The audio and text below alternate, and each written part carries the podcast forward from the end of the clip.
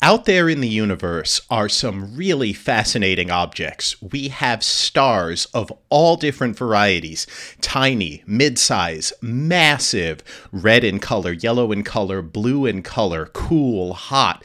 They come in all different varieties, and yet some of them will die in such a spectacular fashion that they can shine brighter than billions and billions of stars all put together, all at once, for only a short period of time.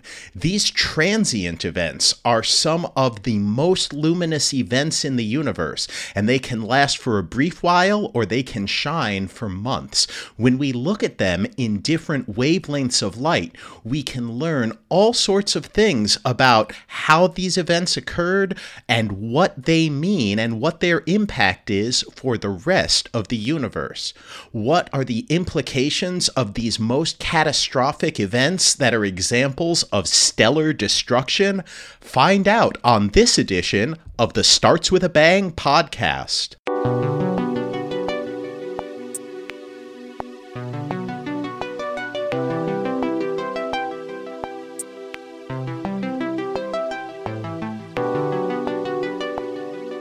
Two of the most fascinating examples of stellar destruction in our universe can often be similar in appearance, even though they're completely different in the physics that underlies them.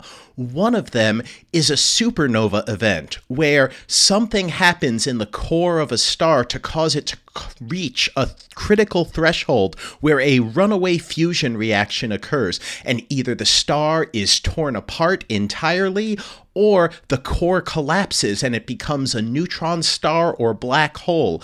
When this occurs, it can outshine even the entire host galaxy where it occurs. On the other hand, we also have tidal disruption events, where a dense, massive object can pass by a star and rip it apart entirely, also leading to a huge burst of energy, a bright spike in luminosity, and a runaway, very rapid fusion reaction.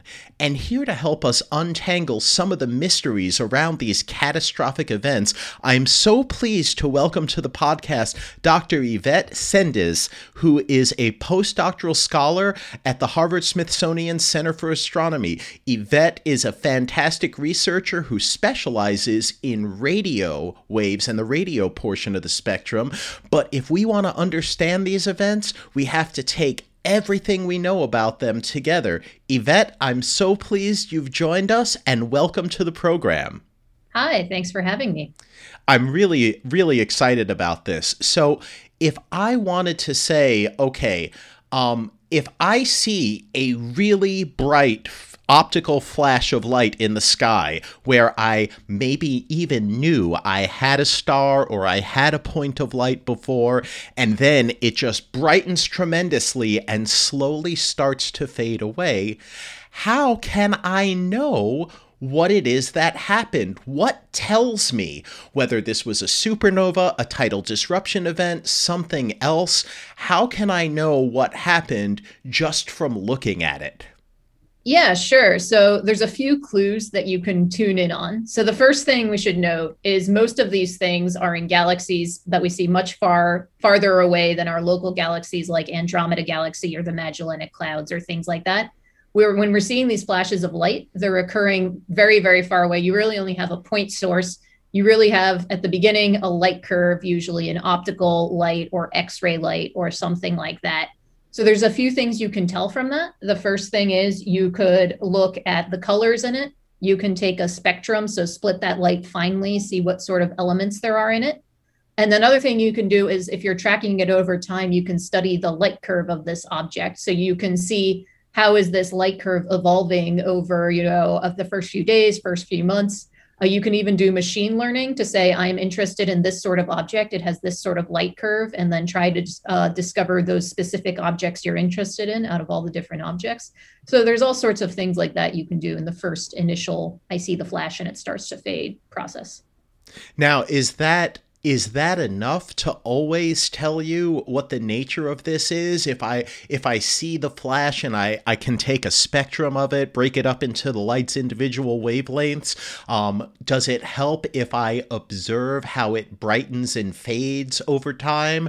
Do I sometimes need to look at uh, different wavelengths of light other than what I can see into the optical? Or are all of those things useful, but for different reasons than determining the origin of what actually happened?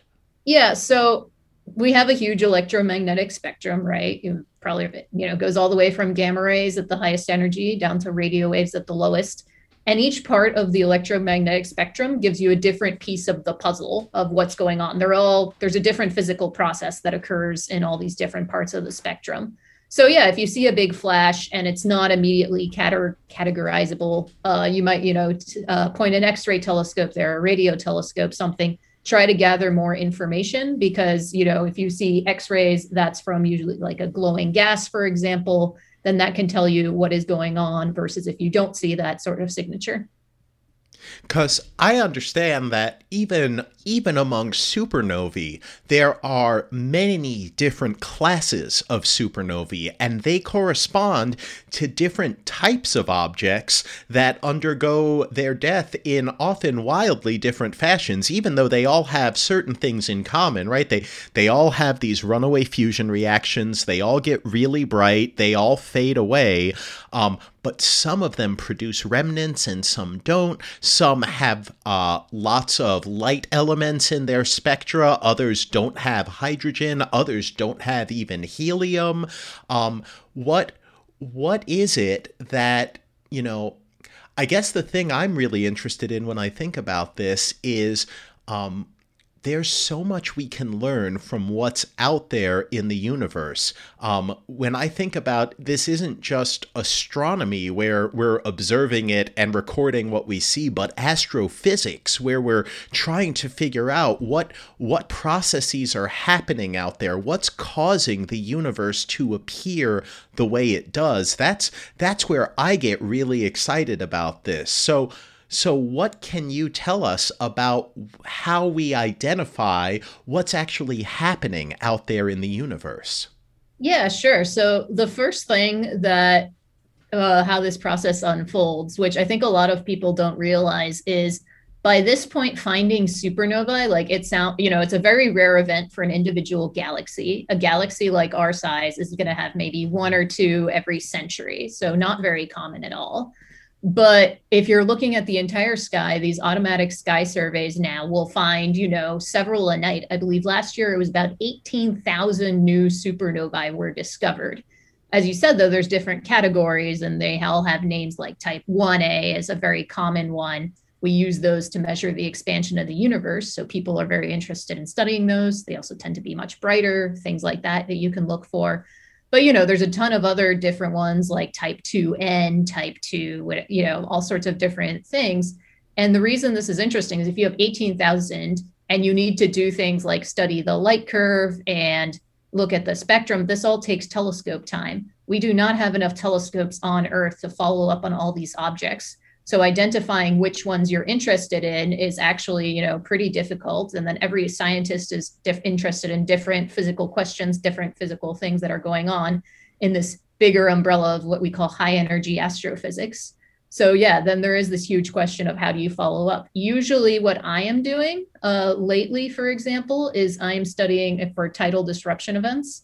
Uh, we know that something that, you know, if you have a star that explodes in a galaxy, Uh, it's going to be, you know, over different parts of the galaxy. If something happens at the center of the galaxy, though, it's much more likely to be related to the supermassive black hole at the center of the galaxy.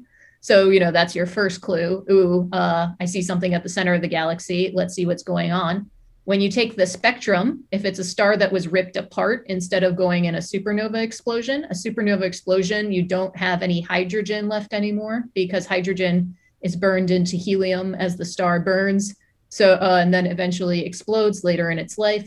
So if you see a lot of hydrogen, that's a good signature that, you know, oh, this was a star that was still fusing until it got shredded by the supermassive black hole at the center of the galaxy. So there's signatures like that we're going to look for. And then we're going to follow up in radio uh, and study this process further as it unfolds. Um, I'm specifically usually not doing the initial discovery and classification in my research. I'm usually just waiting to see what other people have found and then uh, jumping on that and looking at it further. So you're you're not uh, the first line of defense. That goes to these transient observatory detectors, and I can't blame you for that. I I'm not sure about this. You probably know better than I do, but you said there were eighteen thousand new transient events that are likely supernovae uh, happening each night. In well, our... not each night, each year. Each year, okay. Uh, But I think I think eighteen thousand is more than the total number of supernova events that were known when I started graduate school uh, just a hair over twenty years ago. So the fact that we are taking basically all of the knowledge that we had accumulated up to the start of the twenty-first century, um, and we're getting more than all of that each and every year that goes by. That's that's a really tremendous advance in terms of statistics and the number of events that we have to base our understanding on. You know, I I always think this is an underappreciated part of science, is how much more we learn and how much better we understand the universe when we have a large number of events as opposed to, um, you know, just any smaller number. Oh, yeah, totally. Um, there's people in my group who are working on this. So they said it's a huge problem. How do you find the ones that you're interested in when you have a huge haystack of eighteen thousand events uh, every single year? And that number, of course, only increases every year. It's really become a complete game changer. Um, back, so I study a lot of objects that, you know, ex, uh, supernova that exploded decades past, things like that, uh, just because I'm interested in how they evolve later. And, you know, up through the nineteen eighties, nineteen nineties, it's like the first object you find that's a supernova, supernova nineteen eighty-seven A is called that because it was the first supernova in nineteen eighty-seven, for example. Then it would be B, C, whatever.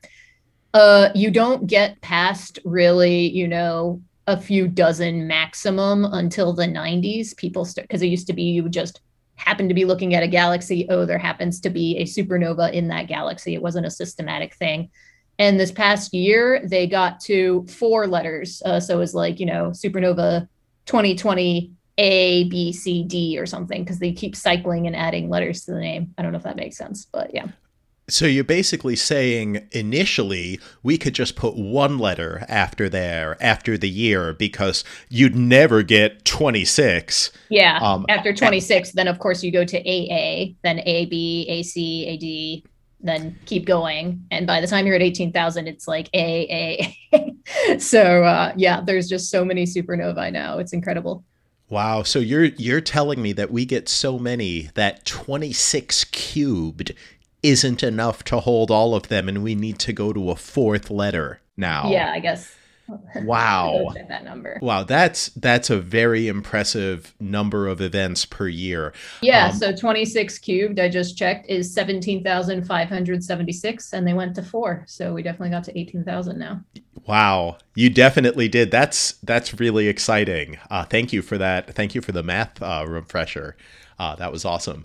So can I ask... Um, When it comes to tidal disruption events, right? This is, when I think about these, I think, look, these stars that are out there in the universe, the ones we see, they're all happily chugging away, going through their life cycles. Most of them, we think, are going to die of natural causes, which is to say they'll they'll burn through their hydrogen. If they're massive enough, they'll burn through their helium. If they're massive enough, they'll burn through carbon and oxygen and blah, blah, blah, blah, blah, until they can burn no more. And then they will die of natural causes. Either they'll go supernova, or they'll blow off their outer layers and give off a planetary nebula and become a white dwarf. Um, this is this is like the natural life cycle of a star. When you talk about tidal disruption events, you're basically talking about a star that should have been able to look forward to a long, rich, healthy life ahead of it, that it wasn't done doing what it was doing, uh, and all of a sudden... Uh, this massive compact object, it got too close to it, it got ripped apart, And that was the end of it. That's a tidal disruption event. Basically, um, this is a star that was just living its life, and it was in the wrong place in the wrong time, and it got murdered.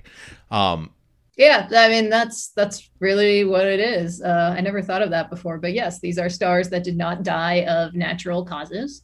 So the way to think of this is, so even in our own galaxy, if you look at the center of our galaxy, we have Sagittarius A star is our supermassive black hole that we, you know, know and love.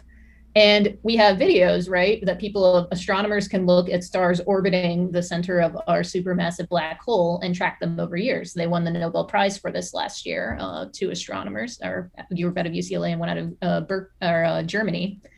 And so you can imagine, though, like, you know, if one of those stars had a gravitational interaction too close with another object, it changes its orbit or something like that, gets too close to that black hole, and it's going to, you know, start getting pulled apart because there's incredible tidal forces surrounding, you know, a supermassive black hole. Uh, and it's kind of similar to, like, you know, if a comet goes too close to the sun, it actually breaks apart because there's too many tidal forces. But that's really what happens to the star uh, when this occur uh, when they go too close to the supermassive black hole at the center. Um, the other thing to note, though, is this is definitely not as common as even a super. So, you know, maybe one percent of all stars uh, in our galaxy or uh, out there are going to end in a supernova explosion. You need a very large star to, you know, uh, end in a supernova at the end of its life. Uh, so as I said, we only get, you know, one or two of those a century in our galaxy. Uh, we expect a galaxy like ours to only have a tidal disruption event every one hundred thousand years. So they really are not that common compared to something like a supernova, even though it's already a very rare event. These are really unusual events. So you would say that it's probably not a surprise that for a long time when we saw these brightening events uh, that were transient, pretty much all of them were supernovae and none of them were tidal disruption events, because tidal disruption events are about a thousand times as rare as a supernova. So when you see a thousand of these brightening events, probably only at most a small handful of them are going to be tidal disruption events. Most of them are going to be supernovae. So you really, and this this sort of goes back to what we were saying about statistics, if you want to see rare examples of events, then you need large statistics so that the rare ones actually start showing up in significant enough in significant enough numbers that you can say, oh, this is not a typical event. This doesn't fall into the main categories of things I know. This is something different. Yeah, no, totally. Uh, so, I mean, the idea even of a tidal disruption event uh, really only started in nineteen eighty-eight. An astronomer named Martin Rees, who, you know, I'm sure is a very uh, famous theorist, he came up with the idea, interestingly came up with pretty much all the physics on how it works, like, or how it should work at the time in nineteen eighty-eight. There's one or two, you know, candidate uh, events. And then in twenty eleven, so just ten years ago, it was a real game changer, at least for me. That was when the first radio detection of a tidal disruption event occurred. So this field is also just still really young, and it's really, we're just at the point where we're able to discover them and start studying them and seeing what's happening in these processes. Um, I also think it's very cool because, you know, like we always think like, what happens if you fall into a black hole? And we'd like to have discussions about this. And I mean, if you want to see something in, you know, actually falling into a black hole, tidal disruption events are really, you know, one of the best ways to study, to see what exactly happens in these situations and have these crazy environments surrounding the black hole and what we can learn about that. Wow. Well, I have so many questions already. Let's let's go one at a time, if that's okay with you. All right. So first question, um, you said that most of these tidal disruption events happen around the supermassive black holes we find in the centers of galaxies. And this is a little bit surprising to me because when I think about tidal forces, I generally compare them to the force of gravity. And the thing that strikes me most about the force of gravity versus tidal forces is that when you get farther and farther away from an object, from a massive object, the gravitational force falls off as one over the distance squared. So if you get ten times as far away, the gravitational force is only one one hundredth of what you get. but the tidal force falls off as one over the distance cubed, which means that this thing gets weaker much faster. When you're ten times as far away, it's only a thousandth as strong. If you're a hundred times farther away, it's only a millionth as strong. So given that these supermassive black holes are, you know, yeah, they might be millions or billions of times the mass of a, a stellar mass black hole. Stellar mass black holes are far more common. Many of them have companion stars. They move through the galaxy, which is a chaotic environment. Why are tidal disruption events so commonly found in the centers of galaxies around these one supermassive black holes they have, rather than all throughout the galaxy where you have so many more times stellar mass black holes? Sure. So, I mean, the first thing to keep in mind here is, like, there might be more around stars, you know, that are not supermassive black holes. But right now, because, as I said, we have all these thousands and thousands of events to go through, you have somewhat a filtering effect. It's much easier to find something if that's, you know, there's a black hole pretty at the center of every galaxy pretty much out there. So that's kind of like a good initial filtering criteria. The second thing to keep in mind is, okay, a stellar mass black hole, so like, you know, just a few times the mass of our sun. The size of a supermassive black hole at the center of a galaxy, you know, that can be millions of times uh, the mass of the sun or something like that. So, okay, it falls off, but the overall zone of is much easier, like, or it's much, still much bigger than a normal stellar sized black hole to attract a st- uh, star in the first place, to shred it apart and things like that.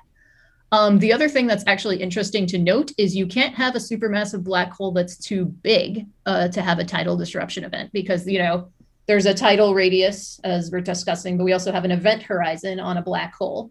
So if it's bigger than ten to the eighth uh, solar masses, so, you know, uh, not quite a billion, but still like a very, very supermassive black hole. So like M eighty-seven star, for example, is bigger than ten to the eighth uh, solar masses, I think, which is the one we have the picture of the black hole of.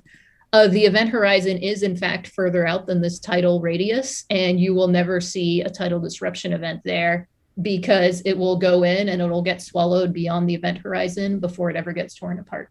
So there is some biases in here, but I think it's also somewhat just early days. Yeah. Know, I've, I've seen some reports unpublished that, you know, they might have found a tidal disruption event around, you know, some smaller black holes and things like that, but it's still uh, still very early days in this field, honestly, is probably the real answer here. Is this uh, is this also a difficulty when we look out and say, you know, as we can see more and more of the universe, as our telescopes become larger aperture, as we're able to observe with faster cadences, so, sorry, sorry, that's jargon. As we're able to observe the same region of the sky more and more rapidly with less time between them, we're finding more and more events. Is it more difficult for the objects farther away to tell whether they're occurring in the center of the galaxy or the outskirts of the galaxy? Is it more difficult to tell a supermassive black hole is driving this, or a stellar mass black hole is driving this? Or do we really look at the ones we can identify and say, you know, I'm pretty sure this is a tidal disruption event of something being torn apart by a supermassive black hole? So you have biases when you go further away. One big problem is you actually just stop seeing things. Um, like, you know, we think of supernova so bright that, you know, one outshines the rest of a galaxy. Tidal disruption event is even brighter than that. It's even more luminous. But space is really, really big, right? So when you start getting out billions of light years from Earth, you start seeing more just the brighter events. You don't see the fainter events. That's actually a big thing. So if you look at the different kinds of supernovae, for example, when you go to greater distances, you're actually very biased uh, toward type one A supernovae happen much more, like much further away. And that's because they just happen to be brighter. So, you know, you can see it further away. Um, it's very interesting to note. So, for example, on the other hand, on the other extreme, uh, supernova nineteen eighty-seven A was the closest supernova we saw to Earth since the invention of the telescope. And it was uh, in the Large Magellanic Cloud, which is one of our satellite galaxies. So, quote, only one hundred seventy thousand light years away. And it was actually, you know, it was still bright enough you could see it with your naked eye for a few weeks if you were in the Southern Hemisphere, but it was about ten times fainter than the average supernova. And had it not had occurred just in our local group, we probably never would have seen that. We have no idea how many of those kinds of supernovae are happening out there just because we can't see them. Um, yes, you were talking about something. Sorry. Um, and I got distracted, but no, you did great. That was a great answer. And I was going to say, um, this is really fascinating. You know, as far as I know, uh, there have been at least two other, um, supernovae that have occurred in the Milky Way since the invention of the telescope, but they weren't able to be seen with the naked eye because they occurred uh, basically through the galactic plane where there's all this intervening gas and dust. So somehow um, the there are galaxies that exist that are millions or even billions of light years away that can have a supernova go off in them, and we will see those supernovae like they're brighter than the ones that occur in our own galaxy.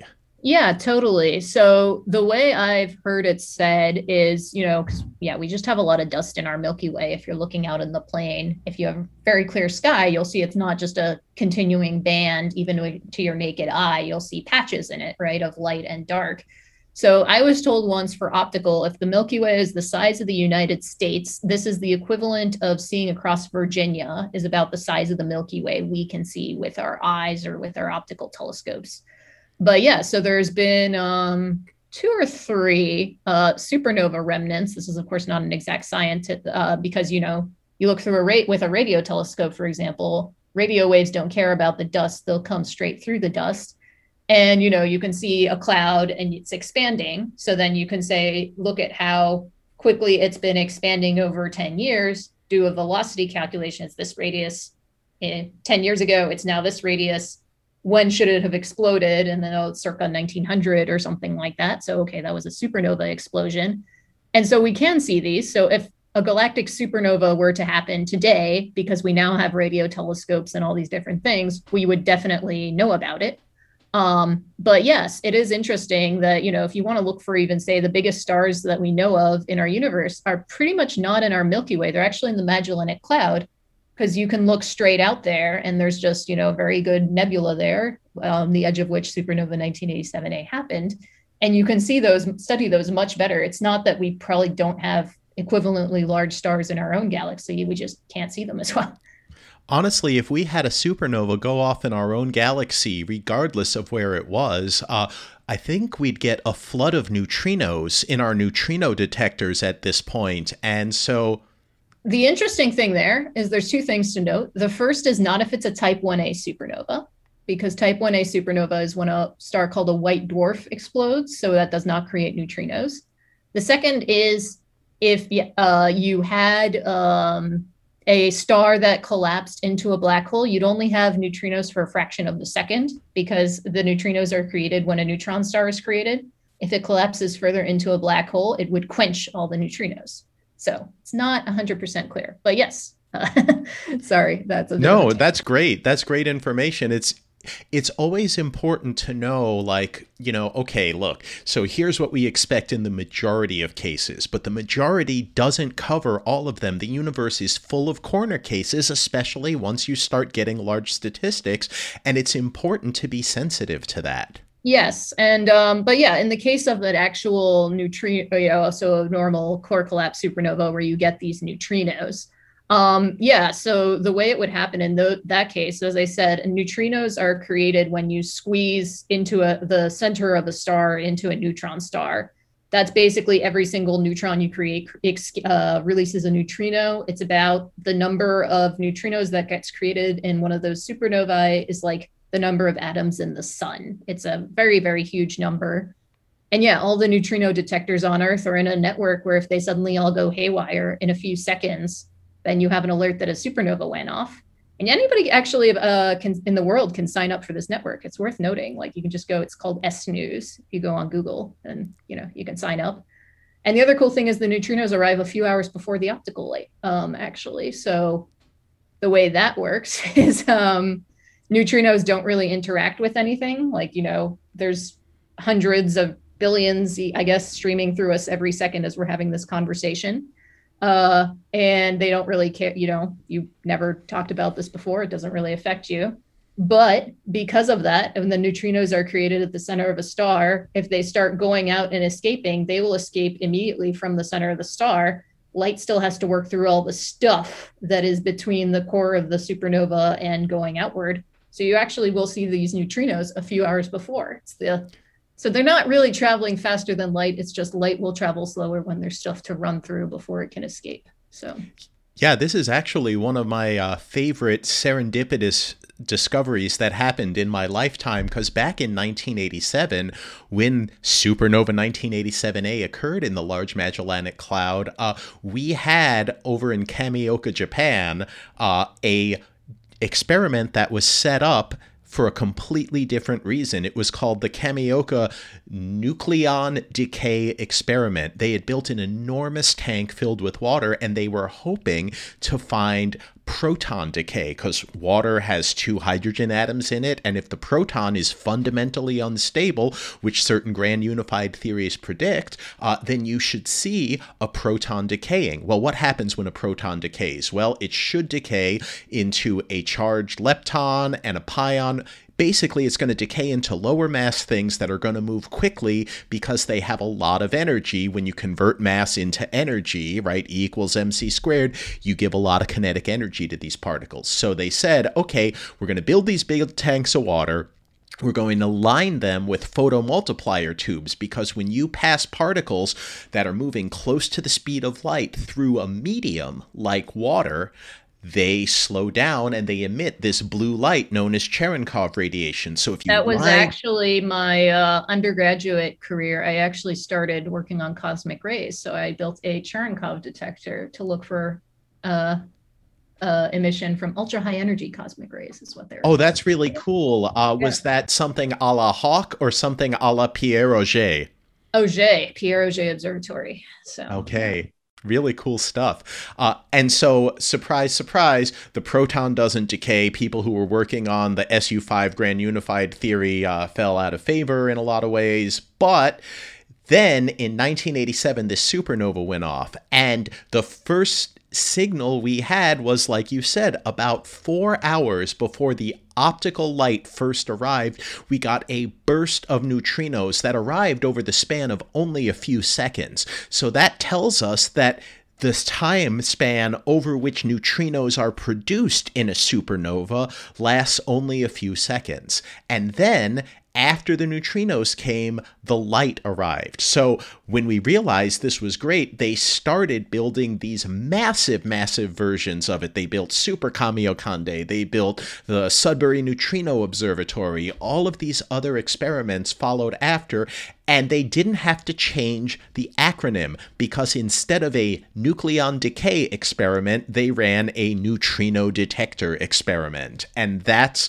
how we detect, you know, any of these early warnings. In fact, I heard, and this is maybe pretty new, but I've heard that if we had a star that was about to go supernova in our galaxy, when it began silicon burning, when it started fusing silicon into iron and nickel and cobalt and those intermediate elements, those basically last fusion reactions that occur, they would emit neutrinos of a characteristic energy in such great numbers that we should be able to detect them to allow us to get maybe a one to three day warning that a neutrino, a neutrino can actually come along and say, hey, guess what? Guess what's coming? We're about to go supernova.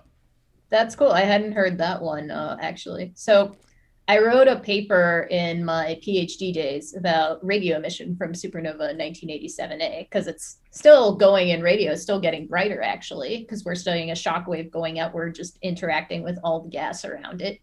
And one of the fun things there is uh, whenever I talk about nineteen eighty-seven, uh, A, I have to show a picture of myself from nineteen eighty-seven. I was told this is mandatory. And yeah, I was like one year old in nineteen eighty-seven. So um, the way I always explain it is, you know, we're studying how this supernova remnant evolves and grows and stuff like that. So you could imagine an alien anthropologist looks at my toddler picture and is like, how did she become who she is today when she grew up? And it's kind of what we're doing in astronomy.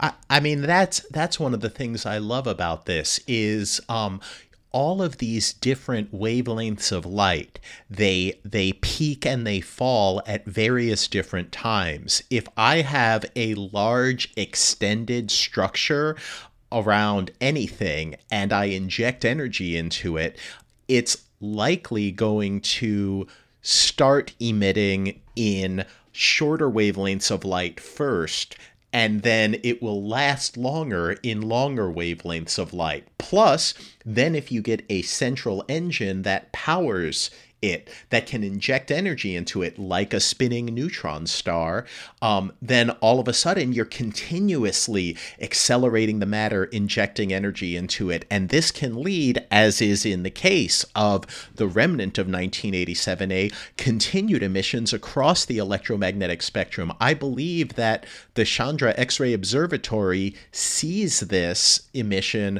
uh, fluctuate, arise and fall in the X-ray, and I believe you see um, a continuum of emission in the radio that also has peaks and valleys. Yeah. So um, so there's kind of two things here for supernova nineteen eighty-seven A. The first is there's emission from the central region, so where there's presumably some sort of compact abject, probably a neutron star, though it's not one hundred percent certain. And that's kind of studying that remnant and how it's, you know, evolving, if there's energy injection stuff like that. The second thing to keep in mind for any supernova that happens is it sends out a giant shock wave at almost the speed of light. And the only thing slowing down that shock wave is the material it's slamming into. In the case of supernova nineteen eighty-seven A, we can see that region, like we can actually see what's happening. So that's like the cool thing about nineteen eighty-seven A. There's a famous Hubble picture where you look at it and it has this weird like ring structure around it. It's actually probably more like an hourglass. It's just from our uh, viewpoint, it's like not quite as clear what's going on. And what we've seen um, in more recent years, so like, you know, I think it was roughly two thousand three or so, this shockwave that was going out, there was this innermost ring of gas. And basically that ring of gas got completely shredded and torn apart. And that's kind of what really lit it up at a lot of different frequencies. The thing that's interesting, because Hubble goes and looks, you know, every couple years, Chandra, uh, we do in radio with the Australia Telescope Compact Array, because as I said, this is a Southern Hemisphere object, so we use the Australian telescopes for that. And you can compare different wavelengths and things like that, as you're saying, what is going on. So uh, the outermost ring, it's basically the shockwave has gone through that, and it's fading uh, in optical. They think by the end of the decade, you won't be able to see anything anymore. Uh, X-rays have kind of leveled off now that this uh, shockwave went through it. So what, you know, it was a shockwave going through glowing gas. That was really what's causing that kind of emission. Radio, though, is still getting brighter, and it's actually probably a little bit delayed emission compared to what you're seeing at other wavelengths, things like that. There might even be some reverse shocks that you're seeing in this gas. So not just the forward shock that's going up from the supernova, you now have a more complicated structure. Yeah, there's all sorts of interesting things that you learn comparing the different wavelengths. And as I said, I like that object because you can actually see what's going on. So yeah, and that's that's a real contrast to the other objects. Every other supernova that I know of is far enough away that we can't get anywhere near the kind of resolution we can for the supernovae that either occurred recently in one of the Magellanic Clouds or that occurred anciently in our own galaxy. Um, but one of the things I, I think of when I look at that famous Hubble image, and I'll, I'll use that as the cover image for our podcast here, I, I get one, um, uh, is it looks sort of like a central bright eye with a uh, pearl necklace surrounding it, like an oval pearl necklace surrounding it. And then uh, if those of you out there uh, know Avatar The Last Airbender, uh, it sort of looks like Katara's hair loopies coming off of it. Yeah. So the thing that's fascinating about that is I didn't realize that until I started this project working on supernova nineteen eighty-seven A. But um, so it turns out, because it's a very complicated ring structure and like what's going on there. The first thing to notice, note is when a star is near the end of its life, it's very common to have mass loss. So it's poofing out gas uh, pretty regularly, like Betelgeuse a few years ago. I'm sure people remember it was dimming. It's probably, you know, we think it was just mass loss. It poofed off some gas. Poof being, of course, a scientific term here. Oh yeah, poof poof is how we use it. It's honestly that that dimming and reddening and then re-becoming its normal self of Betelgeuse is one of the last things I remember happening before the pandemic started. Yeah, totally, totally. Um, yeah, but was yeah. So the interesting thing about nineteen eighty-seven A is it was the first time in history that it, there's a, t- a type of star. Usually it's a red supergiant is what explodes, because when they're running out of material, the star turns red, uh, a red star. Supernova nineteen eighty-seven A was a blue supergiant that exploded. And frankly, nobody was really expecting that was possible until this happened. So then, okay, why did a star that wasn't supposed to explode explode is the question. They now think the ring structure surrounding supernova nineteen eighty-seven A, there was some sort of, it was a red supergiant, so a star that was going to explode, mer- had some sort of merger process that happened with another star in the roughly tens of thousands of years pre-explosion, and that's what created all that ring structure. So, you know, it's a star that wasn't supposed to explode. As I said earlier in this uh, podcast, it's a star that is about ten times fainter, so it's actually classified as a type two peculiar because they don't really know what to make of it. So, you know, are the two related? It's like, well, of course we need to see more of them. They're just hard to see, but it's a very fast, it's not a as straightforward story as you might think at first glance. It's a very fascinating object. So this is this is one of those things that I think we we always forget about, is that uh, when we think about all the stars that are out there in the universe, we still default to thinking of them like our own solar system, where, yeah, you have a star with planets and that's the norm. And it turns out that's not the norm. That's only about half of stars that are out there in the universe. The other half of stars are in multi-star systems where there are two or three or more stars all gravitationally bound together. And if you have that going on, it's extraordinarily unlikely that all of the stars are going to form with exactly the same mass and undergo the exact same life cycle at the exact same time. So one of those stars is going to finish burning through its hydrogen first, the most massive one, and it's going to swell and become a red giant. And when that star swells, it's going to exhibit mass loss, but it's also going to flood the region around it with matter, with tenuously held matter, which is going to create a tremendous amount of orbital friction that can cause anything around it to spiral into it. We know when our sun goes super, well, when our sun becomes a red giant, we're not going supernova. I never said that. When our sun When our sun becomes a red giant, what's going to happen is it's going to swell to about a hundred or so times its present size. It's going to definitely swallow the planets Mercury and Venus, and may or may not swallow the Earth, depending on whether it loses mass fast enough that Earth migrates outward, or whether it swells fast enough that it engulfs the Earth and causes us to spiral into the star. But if you were to, say, have a binary star system where we had a second star in the system, it's also possible that that star would get swallowed by whatever becomes a red giant first. And in the case of nineteen eighty-seven A, it sounds like that's exactly what might have happened to cause this uh, very strange-looking uh, phenomenon that we're seeing. Yeah, so uh, the interesting thing to note, yeah, so as you said, I mean, most stars really have binaries. That seems to be the default uh, if you look out in the solar system. That's actually particularly true for the most supermassive stars that are going to go supernova someday. Uh, which is very interesting because, yeah, it uh, basically, you know, they have bigger gravitational attraction. So a bigger star, you know, they might either be, we don't know all the details behind it, but they either form together and something is collapsing and two stars are left very close to each other, or basically it's just gravitational attraction uh, and dynamics creates these binary pairs for the most supermassive stars.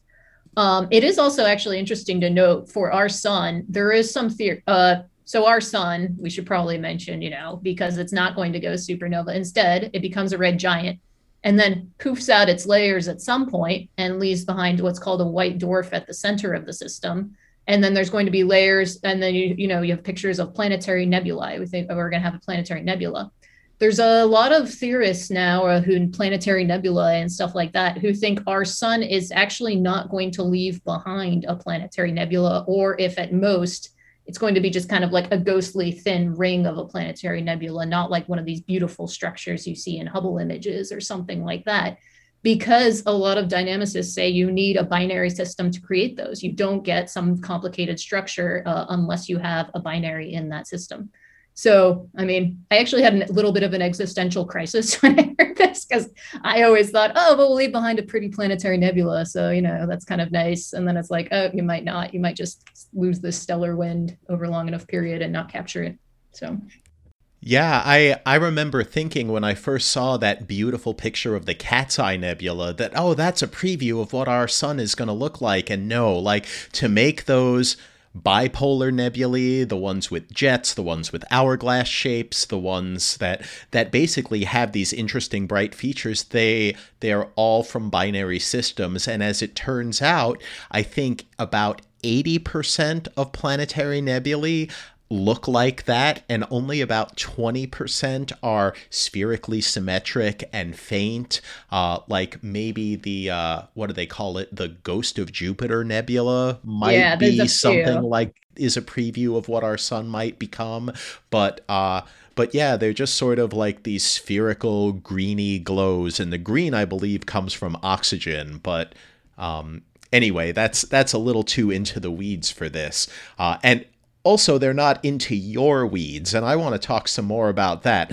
So if you're okay with it, I'd like to go back to these tidal disruption events. So can you tell me when when you rip a star apart, right, you have these tidal forces.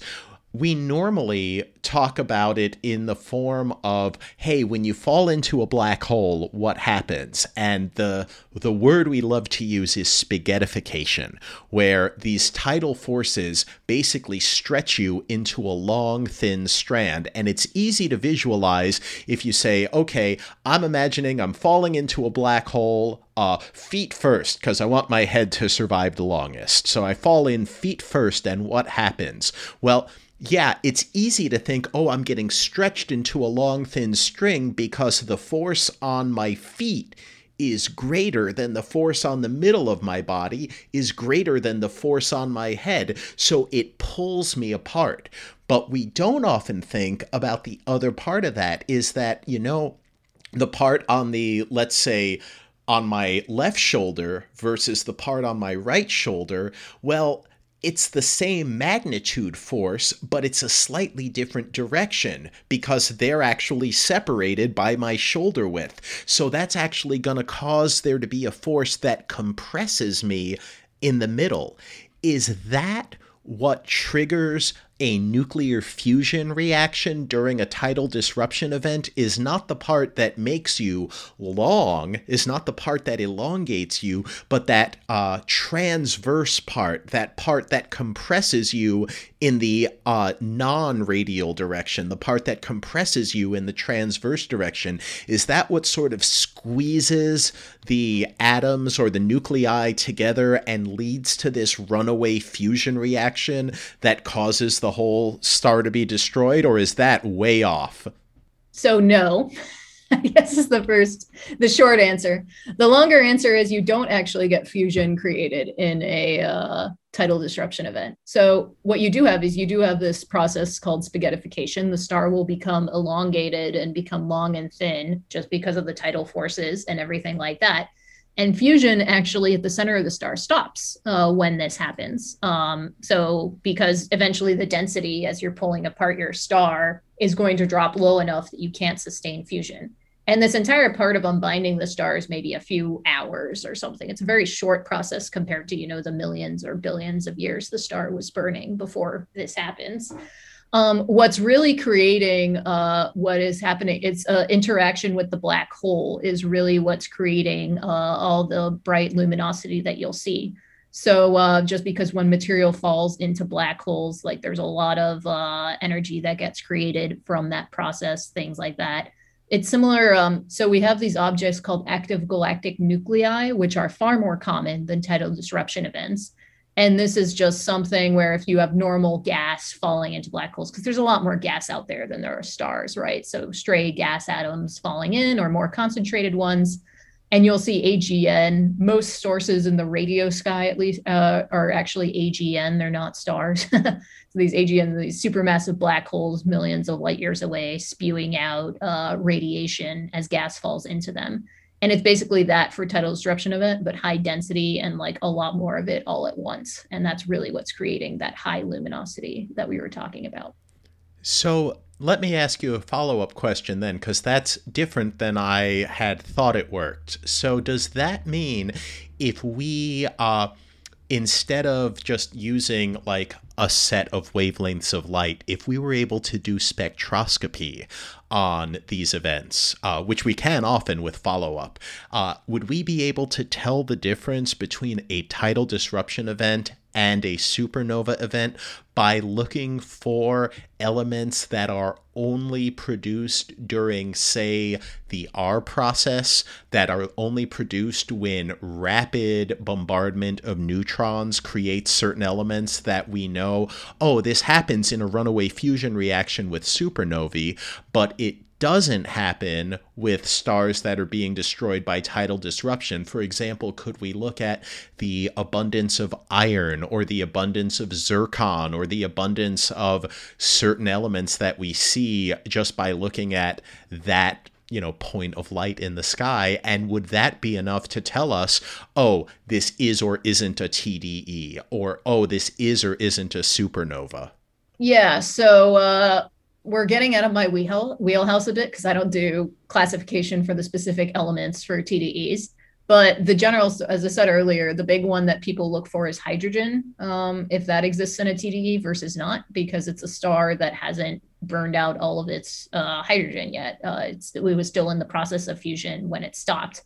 Um, what does is creating it though, so yeah, you have about half this material falls into the black hole, creates an accretion disk. And that's really what you're seeing here, uh, this bright accretion disk that gets created. The other half goes into an outflow, gets kind of flung out. Black holes are messy eaters. And yeah, you are also not going to see as many of the elements that, you know, for supernova classification and stuff. It's going to look very different in its spectrum compared to a T D E. So what I'm what I'm seeing when I see a T D E, these are really the... It it gets torn apart, but it's not a fusion reaction that I'm seeing. What I'm basically seeing is this matter that gets either funneled into or around the black hole is going to create an accretion disk. It's maybe going to create accretion flows, and the flows that flow into or onto the black hole, that's going to be producing the light that I see, and that's what's lighting up these tidal disruption events. Yes, that's exactly right. So uh, one of the most interesting things about uh, supermassive black holes is a small fraction of them create these relativistic jets as well. We don't quite understand the process of how exactly that works, but they're very, very bright in the radio. Um, you can even see them in quasars billions and billions of light years away if one's pointed at you. And there has, I said in twenty eleven, that was a seminal year for T D E studies. And that was because, so the first, you know, really well-studied T D E in many regards, as the first radio-detected one, in fact, was called Swift J sixteen forty-four plus fifty-seven, which is a very complicated-sounding name, but Swift is the satellite that found it, and then the sixteen forty-four plus fifty-seven are the coordinates for where it is in the sky. And Swift normally looks for gamma ray bursts, so these bursts from supernova explosions that create a bunch of gamma rays. And it detected this gamma ray burst. Normally they only last a few seconds or minutes tops. And this one basically just didn't turn off. And everybody was very confused why. And then it turns out though, when you looked in radio and you put up together all the pieces from different parts of the electromagnetic spectrum, there was actually, when this tidal disruption event happened, a relativistic jet was created that pointed directly at Earth. And uh, that's what we were seeing. And the thing that was even more crazy is this jet basically existed for about a year and a half, and then it turned off. Uh, so presumably at some, you know, the material that was falling into this black hole was no longer fueling this relativistic jet. Um, and that's also very exciting because normally the jet structures we see in the universe, uh, you know, they last for thousands or even maybe millions of years or something like that. So something that happens in a year and a half, like, you know, that's a postdoc, you know, you can study that pretty quickly. Uh, so that was kind of crazy. As I said, we have all these outflows. Uh, we don't really understand a lot of details behind, you know, how relativistic jets get created, things like that, but we can see them from very, very far away. They're very luminous events. The other thing that's crazy I should mention is, so we saw that one in twenty eleven. There was another one detected at greater distance uh, than Swift J sixteen forty-four plus fifty-seven. And then a few years later in archival data, somebody found a third one in, from Swift in twenty eleven. And we've never seen another one of these since. So, wow. You know, yeah. So, you know, I checked, you can't really order them on Amazon, but uh, it's, yeah, it's kind of weird because it's like all these questions, how do these outflows work? And it's just like, well, until you get another one, you know what I mean? It's like really tough to say uh, what exactly happened. It is kind of the joke though, because um, so we're recording this before Christmas and, you know, the holidays are coming up, and one of my colleagues, we have a V L A program where we can trigger the V L A if we see, you know, if there's a jetted tidal disruption event, and she's going away from her laptop for the week of Christmas. So I'm like, she's like, yeah, like we're totally going to see the jetted T D E. You know, it's kind of like, uh, oh my, have you, have you told her about the Blas Cabrera magnetic monopole story from nineteen eighty-two? Uh, I think she's aware, yes, but you okay, can share good, it with your good. listeners if you want. Yeah, I mean, I, I think this is one of my uh, this is one of my favorite stories in all of science. Is basically uh, they were running an experiment in nineteen eighty-two where they wound a coil of wire around uh, eight windings, and they said we're going to look for magnetic monopoles. We'll cool it down, uh, and if a magnetic monopole exists and happens to pass through this ring, it's going to cause a change in flux of, because we have eight windings, eight magnetons, where a magneton is like, would be the fundamental unit of magnetic charge. So, you know, they've they've seen fluctuations where maybe one of the loops in the coil gets stimulated and there's a blip of like one magneton. Uh, very rarely they saw a blip of two, and they never saw one of three or more. Well, Valentine's Day, February fourteenth, falls on a weekend. No one's in the office. They had previously injected liquid nitrogen into it, so it's running normally, smoothly. They come back in when the weekend's over, and what do they see? There's been a jump of exactly eight. It's like seven point seven Bohr magnetons, and they go, oh my God, what is this? And it was a remarkable paper. It set off a firestorm of similar experiments where people built bigger loops with more windings and cooled it down, and all sorts of copycat experiments, and no one ever saw another one. The next year on Valentine's Day, Steven Weinberg writes the P I of the experiment, Blas Cabrera, a poem, and he says, roses are red, violets are blue, it's time for monopole number two. And in the almost forty years since that happened now, we have never seen another magnetic monopole. So this jetted T D E probably uh, seems like another one of those, wow, did we happen to find the one example in the universe that will ever do this? Or well, it's uh, it's kind of interesting because there were two others. It was they were further away, so you can't really see details on them like we could for this one. I will note though, so the, I had a professor in undergrad, a theoretical physicist, who really, really wanted monopoles to exist because, you know, we all have our scientific battles or whatever. But even he was saying that he was pretty sure that they were just playing a joke on uh, the guy who built the monopole thing. So uh, I think that's kind of the unofficial consensus in some circles of physics, at least, that it was they were playing a joke on him, which is a mean joke. But anyway, scientists uh, are people too. Yeah, that that's a very mean joke if it happened. I, I, I'm not sure anyone knows how you would forge a signal like that. I don't but... know, but uh, that's just what, you know, even this guy who really wanted monopoles to exist told me that happened. Yeah, but but we're pretty sure that tidal disruption events exist. And oh, also... Yeah. And um, people have found, so in radio, as I said, we're not usually making the discovery in radio. We're following up on other wavelengths. But, you know, we do have sky survey data, for example, from the Very Large Array. It's doing a sky survey um, once every three years currently. It's done its, it's in the middle of its second pass around. It's going to start the third, uh, I guess, next year or something. And uh, people have found, you know, you find a source and it's fading at a certain uh, cadence. And it's like, well, if it's really, really bright, if you can figure out what galaxy it's from and it's fading really slowly, then, you know, you can go back, look for more archival observations. people have found some sources that look to be incredibly luminous and would be consistent with a jetted T D E that went in like the eighties, for example. And then, you know, we're still seeing the slow fade of that uh, today in radio survey data and stuff like that. So there is some evidence that these guys exist um, otherwise. Um, and yeah, searching for off-axis jets is definitely a huge, huge thing. Um, You know, so if there was a jet not pointed directly at us, then you would eventually start seeing that uh, emission at later times. There's things like that you can look for. Interesting.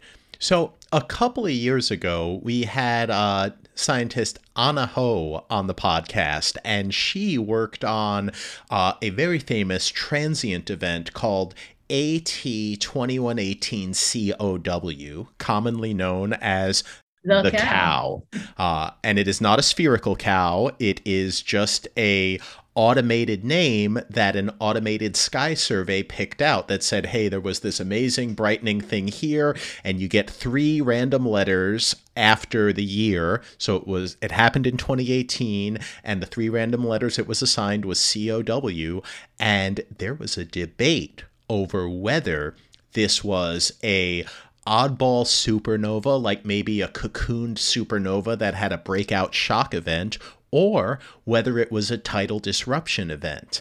And this is one of those things where I'm thinking, you know, um, the initial observation probably doesn't do the best job of distinguishing between those two, but follow-up observations across many wavelengths might hold some really valuable information there. Uh, You have you studied this object, and what I what do we not, learn? I have not studied the cow specifically, uh, but I have collaborators who have uh, worked on that for sure. And it's actually interesting you say that, because this week I actually saw a paper that came out. Some people that were studying in X-rays, and they came to the conclusion that there's evidence of a compact object in the cow. So something like a neutron star. It was varying at a certain rate. I can't remember, quite remember all the details right now for the paper. But it was basically saying, okay, you know, after time, you have energy injection that's happening in this system. So they think it was, you know, a very special kind of supernova explosion uh, is favored by their model. But yeah, that's something that, you know, it only takes years after, like, you know, we're very impatient people of supernova starts, and that, that initial supernova or that initial uh, tidal disruption or event, that rise is incredibly fast, but this slow fade is really a slow fade. I mean, there's objects that, you know, decades old and are still giving us new scientific information. Um, so yeah, the cow twenty eighteen, three years, it's like, well, there's still going to be a lot more studying of that object. And I think there's several other now. They're F BOTs, fast blue optical transients is what they're called. And figuring out what exactly is going on there within these supernovae is going to be interesting. But you I know, think that's, that's currently the latest I saw. Yeah.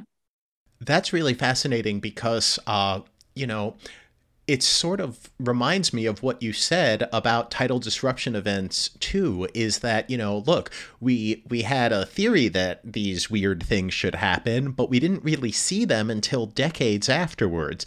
And then we we saw the first one, and that was the tip of the iceberg of what's out there in the universe. As we gain more and more and more statistics, as we're getting, you know, ten, twenty thousand more every year of the These, you know, brilliant transients, more and more of them are going to be these rarer and rarer objects. Are there either anything that is predicted to be out there that you haven't seen yet, but that you're looking for and excited about? Or is there something out there that you've seen, you know, one or maybe just a couple of, that you can't really explain yet, that you're really excited to learn more about? Well, so this is kind of the unfortunate part where I can't talk about my active research until it's at a more advanced state. But um, all I can say right now, so I'm very interested because, you know, as I said, tidal disruption events in radio, that's like a roughly ten-year-old field where you can say, okay, this specific object went tidal disruption event, and now I'm going to see what happens in the radio. And there's still a ton of questions about what exactly is going on at later times uh, for these objects. So to give you an idea, because, you know, radio telescopes are a precious resource and very competitive, get your time. Uh, traditionally, what happens if you see an optical tidal disruption event, and then you're going to go look at it, is you don't, if you don't see any radio emission in the first month or two, then it's probably like, okay, that's just not going to be a radio T D E. We're not going to study it at that frequency because it's just not emitting. And then you go your merry way and wait for the next one to be discovered. And um, there are questions, though. So there was recently a paper published uh, about an object called Assassin fifteen oh I. And there's a group that is, they looked no radio emission at the beginning, and then it actually started brightening years later. It has kind of a weird light curve. So what exactly is causing that sort of thing? I think that's going to be a really interesting question to see how that evolves. And I can't really say much more, but I can confidently say I'm not sure yet what's going on. So that does answer your question there. You know, that that's really fascinating. It reminds me of a class of objects I learned about when I was in graduate school called uh, microquasars, where, okay, look, if you have if you have a quasar, which we believe is just an active galactic nucleus that's very active, but it's very far away and maybe you can't see the host galaxy, um, what you see is, look, these things turn on and they stay on, or they are on and stay on, or they are off and stay off, and we don't really see them turning on and off because it happens on timescales much longer than the history of not only astronomy, but probably human existence. Like these these might turn on and off, but on timescales of many hundreds of thousands or millions or sometimes even tens of millions of years. But with microquasars, because these aren't supermassive black holes, but stellar mass black holes, we can see them fluctuate, turn on, turn off, turn on, turn off, multiple times a year. So yep. is There's it actually pop- a new type of object called changing look A G Ns, which you can uh, look up. But yeah, it's a similar idea. A G N, as I said, supermassive black hole creates it, but basically changing in six months to a year's timescales or something like that. And it is also interesting to note that, like, so tidal disruption events, uh, you know, for getting to the point where, you know, okay, maybe if you have a hundred-ish, you can start doing a little bit of statistics on what things look like. And they're not just like equal in all galaxies. So there's actually a tendency toward what's called post-starburst galaxies. So these are galaxies that, you know, interacted with another galaxy or something, really had a ton of stars uh, that happened in that galaxy. And uh, so how is that connected? That's not really clear. The connection to A G N is also not really clear. There's still a lot of questions for T D Es that we need to figure out. And it, that's what it, makes it exciting. So, yeah. I mean, I think if we if we knew everything about it, this would just be uh, what what did they call it? This would just be stamp collecting, right? But we yes, we don't. Exactly. So, and yeah, I mean, I think this is uh, it's been pretty exciting. I'm just saying, you know. I'm sure every little girl who wants to be an astronomer when she grows up, I can just say, at least for me, it's uh, this is really kind of uh, very exciting for me. It's really kind of something I always dreamed of doing. And it's been very exciting to work on um, tidal disruption events and stuff like that. I mean, that's that's amazing to get to basically make your own uh, career and life dreams come true. And for And to be able to say, like, yes, I, I can do this. I'm capable of it. I'm learning interesting things. I'm discovering things that humanity has never known before about the universe. And here I am pushing yep. the frontiers of our I knowledge always, uh, I always tell students that there's nothing quite like knowing something about the universe that nobody else knows. Like, it's really such an amazing feeling. Um, and to be able to, you know, have your little bit of the piece of the puzzle that you can figure out and share with the rest of humanity and stuff like that. It's really, uh, it's very humbling that I get to do this. I'm always feeling very lucky that it all worked out. So, you know, can I, can I ask you, do you remember what you either discovered or saw or realized uh, where you knew you had done that for the first time, where you were like, oh, wow, like I, I know something that nobody else has ever known?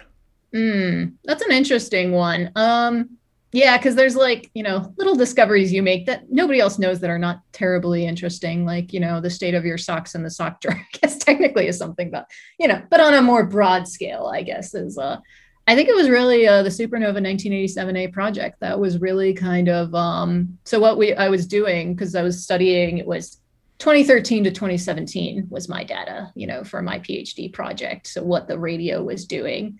And as I said, there was uh, the shockwave traveling through that innermost ring. And I was studying, you know, how big the ring was, and you divide by time, you get the velocity. And it was actually going faster. And I was very confused about this. And then I remembered, you know, uh, that's actually when the density changes, you have to have conservation of momentum. So the velocity, once the shockwave left uh, that innermost ring, it actually sped up a little bit. Not as fast as, of course, as when it first slammed in, but still. And that was really kind of that thrill of like, wow, um, that was really exciting to me. Um, so. Wow. So that's that's kind of like if I take a uh, a small ball and a big ball and I put them, the small ball on top of the big ball, and uh, and I drop them both from a large height. Uh, that the small ball is going to basically ricochet up much faster and higher than it ever went on its way down, because it's uh, it, it's basically recoiling, right? This is this is how energy and momentum work, and you actually saw that, saw evidence of something just like that happening in the uh, in the material that was surrounding the remnant of nineteen eighty-seven A. Well, so the shockwave that was traveling through this material. Yeah. So uh, the paper, it was like, we ended up titling it the reacceleration of the shockwave or something like that, because that's really what you were seeing. It's like slamming into something, you're plowing through slowly, and then you do speed up a little. So like in your example, you drop the ball, the ball will come back, but it won't come back exactly as high as you were, right? But it will ricochet back. So um, yeah. That's pretty. That's pretty fascinating. Uh, thank you for sharing that.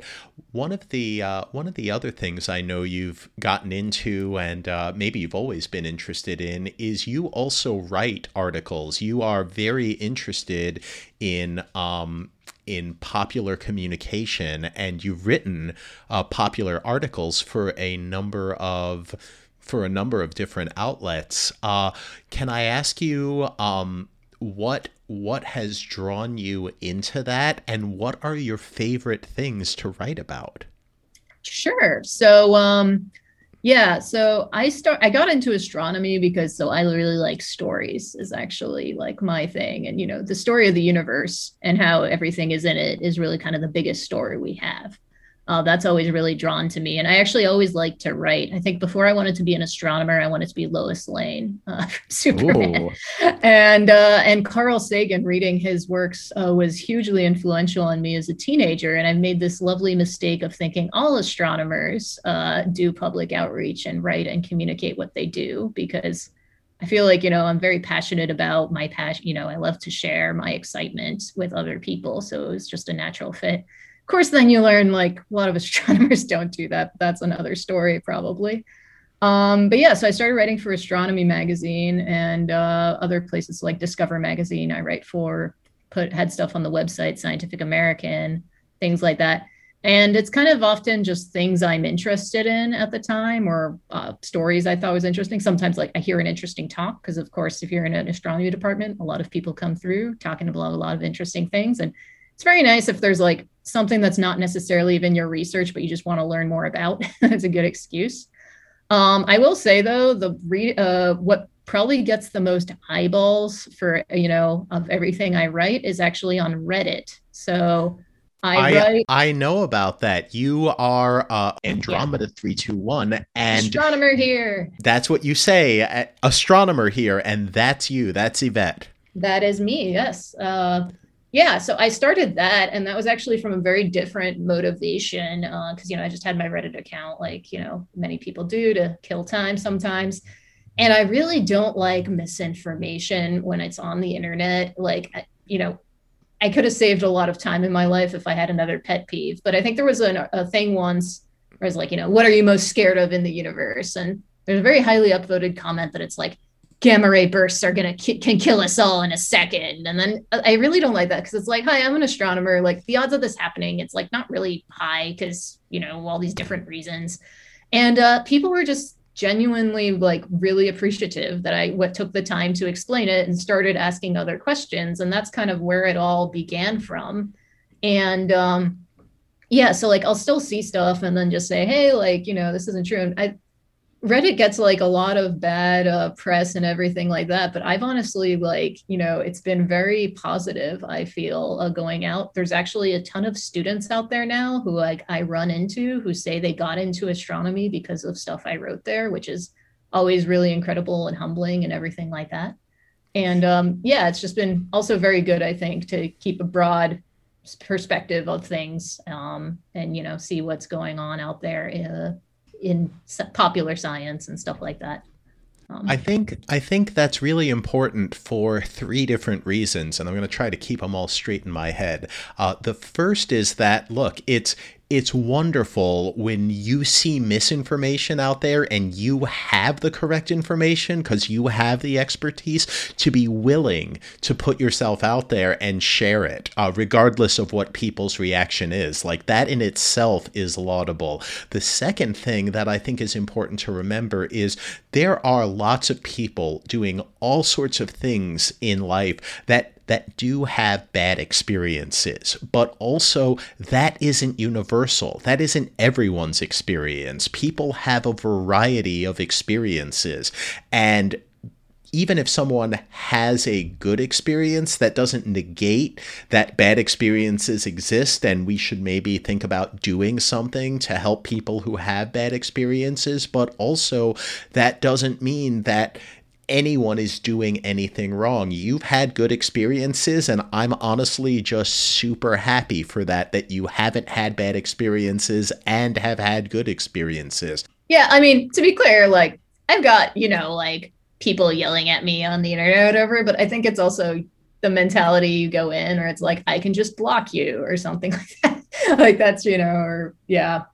You you also have to be able to like plug a plug a uh, walk away from your laptop and plug out your phone, turn off your phone, stuff like that sometimes. But I think it's net been positive. Also, yeah, like, uh, yeah, it's kind of a interesting thing. But as I said, the net positive has always been better for me. But anyway, sorry, your third point. No, no, that was awesome. Thanks for sharing that. Uh, and I think the third thing is to remember that uh, although you are doing it in part because something inside you is driving you to do it, you're also doing it because it's important to you to have the impact that, you know, getting correct, comprehensive, accurate information out there can have on others. And the fact that you've helped inspire people, that you've made an impact in that way, I'm sure that's got to be that's got to be fulfilling in an entirely different way than the scientific research that you do that's also fulfilling is. Oh, totally. So I'm sure you had this experience too with your blog, but it is kind of, because like, you know, you're kind of just writing and putting it out there. And then you kind of realize like it's actually being read by real people. And, you know, I get messages from people where it's like, oh, I talked about this post with my kids or with my spouse. And you're like, oh, wow. Like, okay. You know, things like that, where it's like, it's actually out there. And, um, yeah. So sort of the craziest story like this. So at some point, because I, I get a few messages a month, at least, sometimes more, from students who are like, hey, um, in high school or whatever, and I'm interested in maybe being an astronomer. So I wrote a post, which is basically just, so you want to be an astronomer. And it's all my thoughts about astronomy and how to do it if you want to do it, which, you know, uh, gets around because a lot of people of that age from all around the world are on Reddit. And uh, last February, I got a message. We had our recruitment for the accepted PhD students here at Harvard. And it's a, uh, one of the students wants to talk to you. And I was like, oh, okay, that's interesting. Like, can I ask why? And I was like, yeah, I talked to the student who's from Puerto Rico. And he said, yeah, I found that post of yours about how to be an astronomer. And I'm not from a background where I know anything about this, but I read that and I just did everything you said. And, you know, we're actually working together now on a project. Like, he's here now at Harvard. And that's kind of amazing that, you know, reaching people who might not have access to good information, you know, the internet, it's very easy to have bad information, but you have to also make an effort to make sure there's good information, and those connections can be really strong and uh, really help people in ways that you never imagine. I mean, that's that's an incredible story. And it's also got to be incredibly rewarding to know that, you know, look, I I know that what I'm doing is valuable, but here I have the tangible evidence that I really had a major impact on one person's life here. Mm-hmm. Yeah, no, and uh, it's been really nice. Uh, I've gotten a few of these notes by now that, you know, somebody went off into solid state physics or this and that, or, you know, going to the double A S, even virtually last year, I got messages from several students who were really excited about going to grad school because they read my posts and that's how they got into it. And I was like, wow, this is this is crazy. I think that's a really, really important uh, thing that you said there is that, look, we in in all walks of life, um, it's easy to focus on the elements of what you do and the elements of where you are that need changing. We're like, look, this isn't this isn't going well. We're not serving the people we're trying to be serving here. This is this is full of problems. But it's also important to remember, look, uh, there are wonderful things about doing this. There are things that we love about doing this. And there are reasons to say, like, look, like, there are a bunch of things that will affect us in a variety of ways that that we do need to work to change together, but also being a part of this story is also a a wonderful, wonderful thing. Learning how things work, that we can understand the universe, and learning how we do, and then making those contributions yourself to improve that understanding, that's that's something that I think we need to make sure doesn't get lost, because it's not just that this is valuable and that's why we do it. There's huge parts of it that are a joy to yeah, do as well. Totally, totally. I mean, as I said earlier, I just feel so lucky every day that I get to do what I do and I get to be paid to do it. And I think in astronomy, a lot of people have a lot of existential dread about, oh, am I going to get a permanent position or not? But every single time I'm just like, I just feel so lucky that I get these few years, even if it was only these few years, it still has totally been uh, quite a ride. And it's been so enjoyable. And I think for something like this in astronomy and like outreach, it's also just very important because, you know, science is unfortunately very divisive these days. A lot of it's politicized, but, you know, if people are exposed to science at all, it turns out it helps their way of thinking and things like that. And astronomy is, you know, a science that is not very politicized. We're all just like, oh, that's cool. But if you're introduced into scientific thinking, then, you know, that does help people process information from other parts of their lives and things like that. So I think it's really important to do these efforts and to make sure that, you know, it's a bit of work at the coalface, but make sure there's good information out there that people can access when they have questions about things. Well, I absolutely agree, and I, I super, super laud you for all of the stuff you do on both the research front and also on the public communication front. Um, as sort of bringing those two things together, one of the things that I'm really curious about is, uh, as someone who's involved with radio astronomy and as someone who's involved on this particular frontier of studying the the deaths of stars, either by being gravitationally torn apart and accelerated by compact massive objects, or as dying from natural causes in these incredibly bright explosions, uh, supernovae, um, you have had sort of uh, really like the last decade where you've been actively involved in this. And I know that uh, what we know now is so much more than what we knew a decade ago. If you were to say, okay, I want to imagine what we're going to learn over the next decade. And I'm assuming here that uh, the James Webb Space Telescope launches and is a success. And I'm assuming that um, we have uh, the Large Synoptic Survey Telescope uh, can mitigate most of the satellite pollution that's going to occur there. And we will continue to detect large numbers of transients, and we will be able to identify them as either supernovae or supernova-like events, um, and we won't get super, super, super confused all the time. Um, where do you see our understanding taking us over the next decade that, you know, that will be a huge improvement over where we are today? Sure. So, I mean, it's almost a joke in uh, astronomy internet, but the galactic supernova, if we were to see one of those in the next ten years, that is a complete game changer because, as I said, in nineteen eighty-seven, you can actually see it. I mean, that is literally so bright, you won't be able to see anything else, probably at a lot of frequencies, uh, because something like that is just such an energetic, such a bright event. So that's kind of always the caveat of if and when that galactic supernova happens, uh, that's a complete game changer in the field. I think otherwise, if you're kind of looking more general at transient astronomy, the merger or the uh, being able to work with gravitational wave physics, that is really going to take off and make things change in a really exciting way. So I haven't worked on it as much just because various reasons uh, in my career, but I'm tangentially working, you know, gravitational wave follow-up with telescopes like LIGO and looking for these neutron star mergers or black hole mergers. And there's just a lot of uh, excitement there right now in that field and what that where that's going to take us. I think that's going to be a huge part of the puzzle. Uh, I'm also very excited. So uh, the next generation V L A and the Square Kilometer Array are, you know, by the end of the decade going to be under construction and maybe even some initial commissioning stages. And you're going to be able to, you know, look to even deeper limits than we can right now in radio. Radio, unfortunately, is kind of limited by distance. Uh, you're not going to get as much uh, sensitivity limit uh, limit usually in radio versus if you're using Chandra X-ray telescope or something like that for various physical reasons. Mainly our energy is a lot lower, so you need much higher densities often. So something like that is going to be a huge game changer in going forward because, you know, you're going to be able to see like ten times more tidal disruption events, things like that. So that's going to be really exciting um, as those projects get off the ground.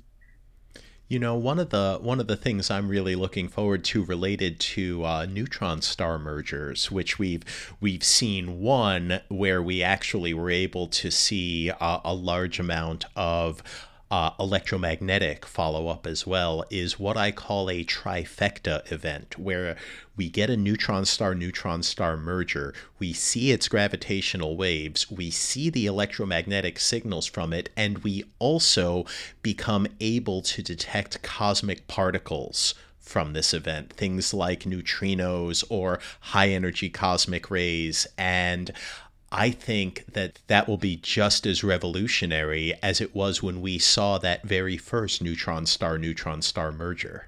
Oh, totally, totally. I think there's a lot of different things like that. And I mean, there's so many things. The thing that's exciting about transient astronomy that is unexpected that you can stumble across almost like, you know, as I said, like relativistic jets. Nobody was really expecting that a T D E would ever do something like that until they saw it. Blue supergiant exploding. Nobody expected that until they saw it.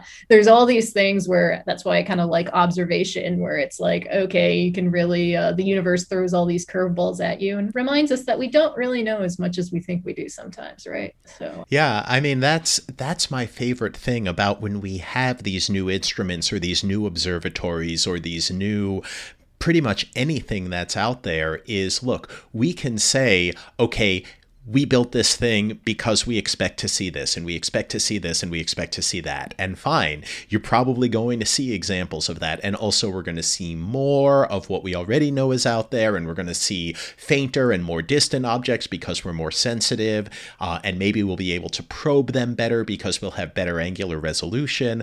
But the most exciting thing to me is when we push our limits and we're able to see fainter or deeper or more granularly or in any way where we've never been able to see before. That means we're going to be sensitive to things we haven't been sensitive to before. So there's always this potential for serendipitous discovery of things that are beyond what we had theoretically expected or beyond the predictions of our current models. And that, I feel, is where some of the biggest potential for scientific advances come from, are in the places where, look, we're looking at the universe in a new way for the first time, and we don't know what's going to appear. For example, we built the Hubble Space Telescope to measure the Hubble constant. That's why it's named the Hubble Space Telescope.